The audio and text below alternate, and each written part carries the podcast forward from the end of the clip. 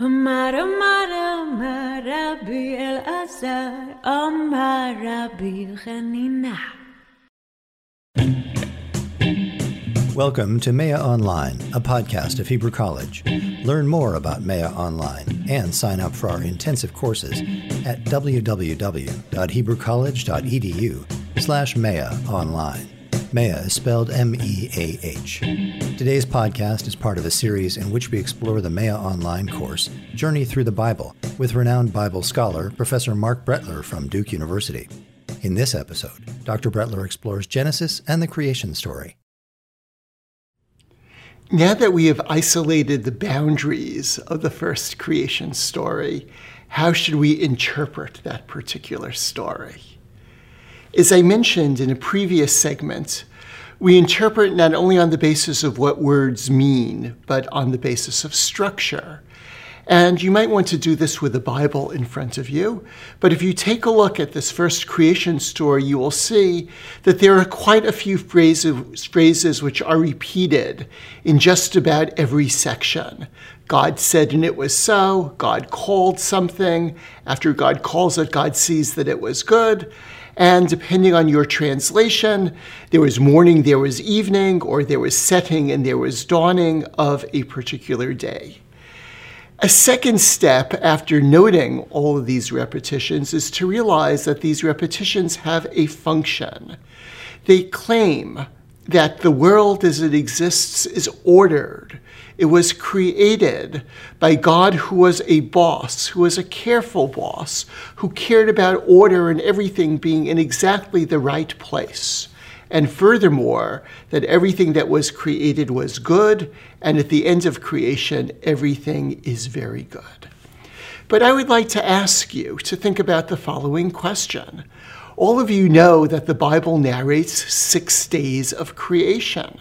Where does day one begin? I'd like you to look at this with me in this particular translation, which differs a little from yours. It is by Everett Fox, a biblical scholar and translator. You could also find this listed under Everett Fox, the five books of Moses, which might suggest that he is the author of the Torah, but in this particular case only suggests that he is the translator. As you look through this material, on, on this slide and on the following slide as well. And you ask yourself the question of how does each day of creation begin? You see that each day begins with the phrase, God said, and each day of creation concludes with the phrase, there was setting, there was dawning, day X. You see this on this slide, where day one of creation really begins in verse 3 and concludes in verse 5. In the same way as you see on this slide, that the second day of creation begins in day 6 with God said and concludes in verse 8. There was setting, there was dawning, second day.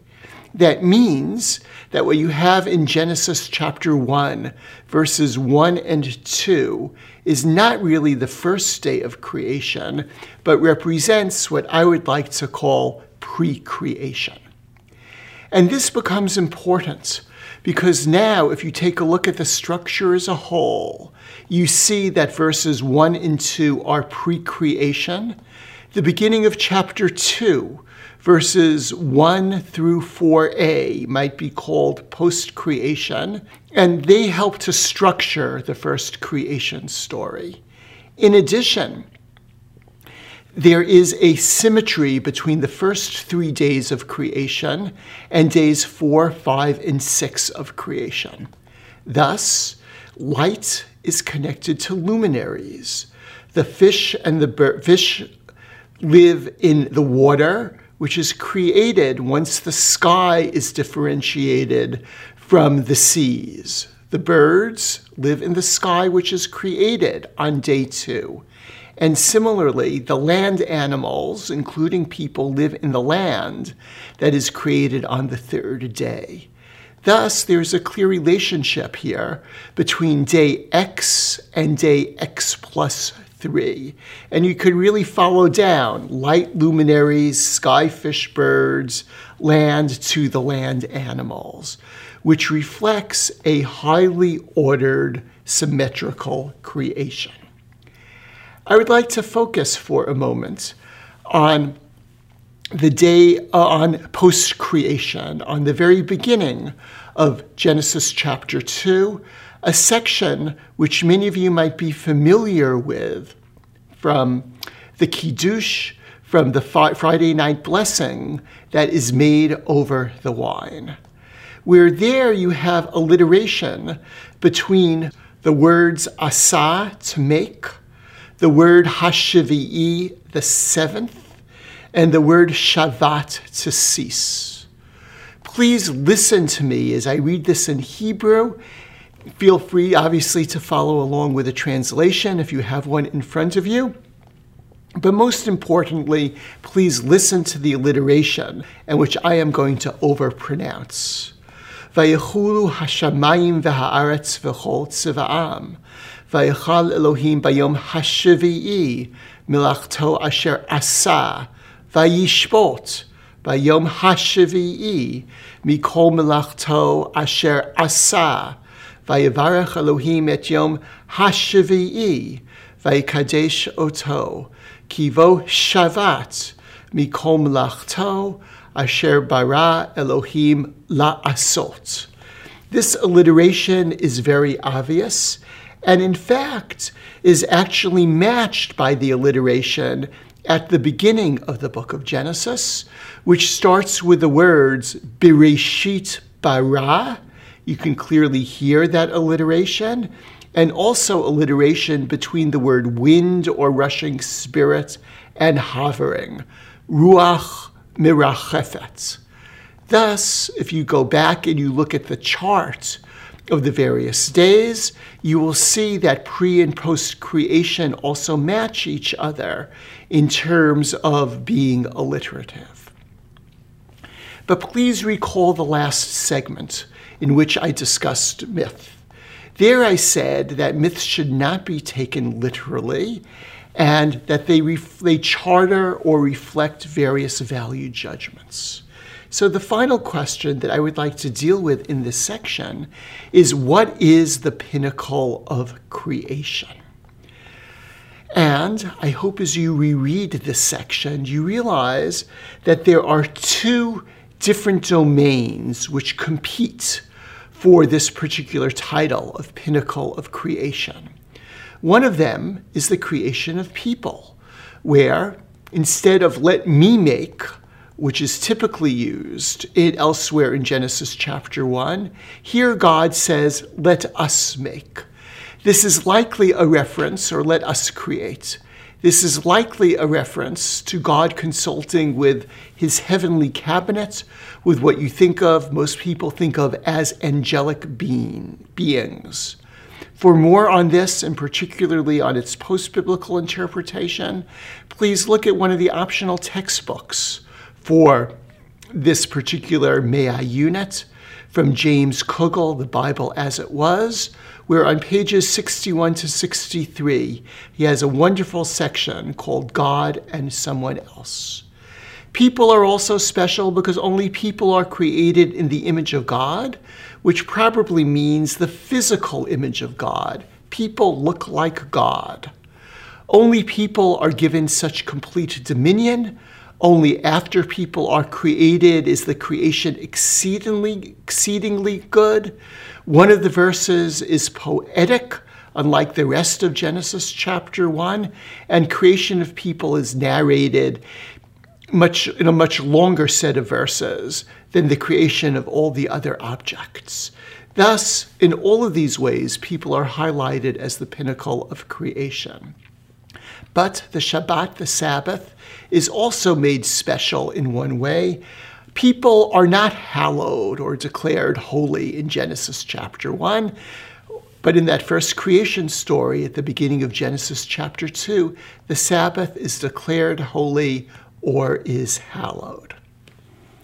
In the previous slide, I mentioned that verse 127 is poetry. I'd like to read it to you in English and then in Hebrew to give you a sense of its special poetic structure.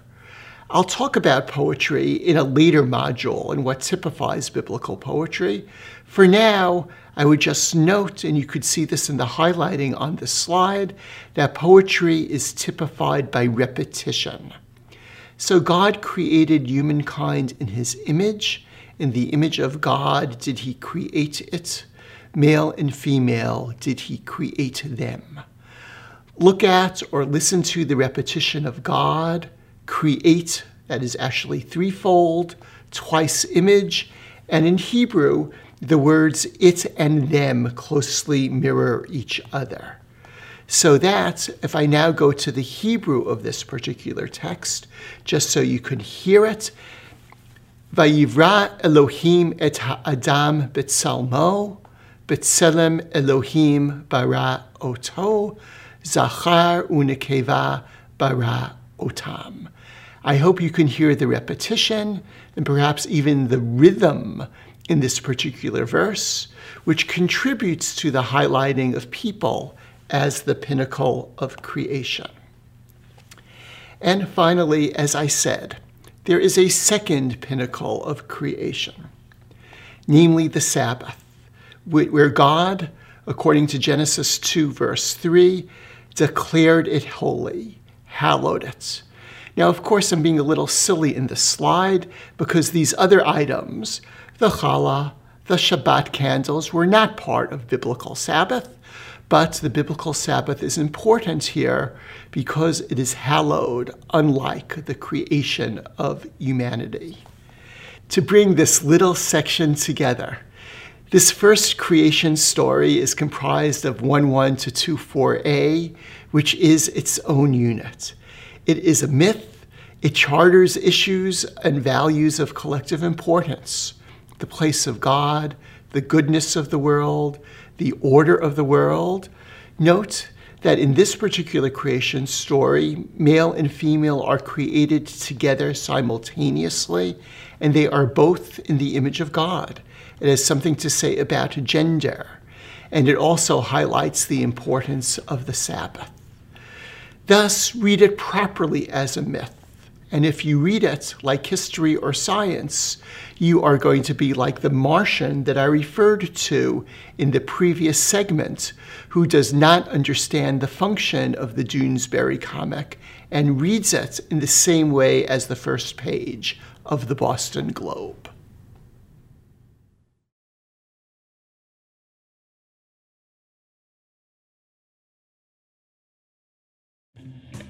That's it for today. Learn more about Me'ah online, including how you can help a member of the armed services take our paid online courses at www.hebrewcollege.edu slash Me'ah online. We'd love your feedback about today's show. Email us at meahonline at hebrewcollege.edu. If you like the show, please leave us a review in iTunes or whichever podcasting service you use to subscribe. Our music is from Gala, a 10th anniversary celebration of the Rabbinical School of Hebrew College. Thanks for listening.